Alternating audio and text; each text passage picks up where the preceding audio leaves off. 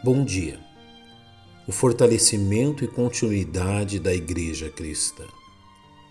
Entre as principais causas do enfraquecimento e morte de igrejas que outrora demonstraram pujança e vitalidade, mas que hoje encontram-se com suas portas fechadas, está aquilo que podemos chamar de efeito platô, termo que é usado por profissionais da nutrição para designar a estagnação que pode vir a ocorrer com pacientes submetidos a dietas calóricas, que a partir de determinado nível deixam de apresentar resultados positivos, estagnando seu progresso e sofrendo ameaça de regressão quanto à condição que já atingiram.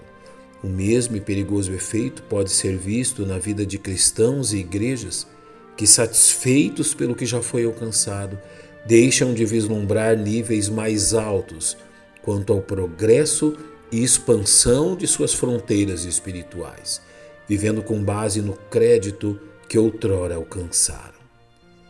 Tal verdade nos leva a reconhecer que, quanto às coisas espirituais, há apenas duas posições. Estamos progredindo ou regredindo, porém jamais estagnados. Por esta razão é necessário que nos concentremos naquilo que é primordial ao fortalecimento e continuidade tanto de nós mesmos como de nossas igrejas. É preciso ir além do que já alcançamos. Pensemos então naquilo que pode nos levar adiante.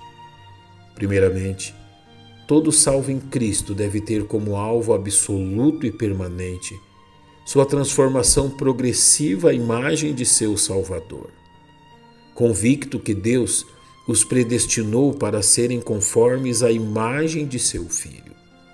O que somente ocorrerá se nos dedicarmos à exortação anunciada pelo apóstolo Pedro.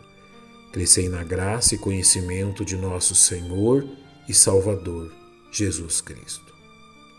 A meditação bíblica e a devoção pessoal são um alicerce para que a adoração pública e a dedicação à Igreja de Cristo sejam significativas e reais, para que nossa vida na Igreja seja a manifestação de uma vida de abundante comunhão pessoal com o Senhor. Todos nós, salvos em Cristo, temos o dever de progredir nas coisas do Espírito de Deus. A segunda e também essencial questão é que a prática do evangelismo pessoal é a estratégia determinada por Deus para que a igreja avance além de suas fronteiras e de por todo o mundo pregai o evangelho a toda criatura. É pertinente a cada cristão que a visão de Jesus a respeito das multidões de perdidos inflame também seu coração para a obra missionária. E vendo as multidões, teve grande compaixão delas porque andavam cansadas e desgarradas, como ovelhas que não têm pastor.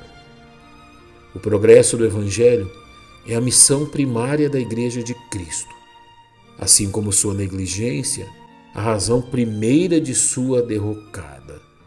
Por isto, servos do Senhor, é nosso dever anunciar a Jesus aos perdidos nas trevas do pecado.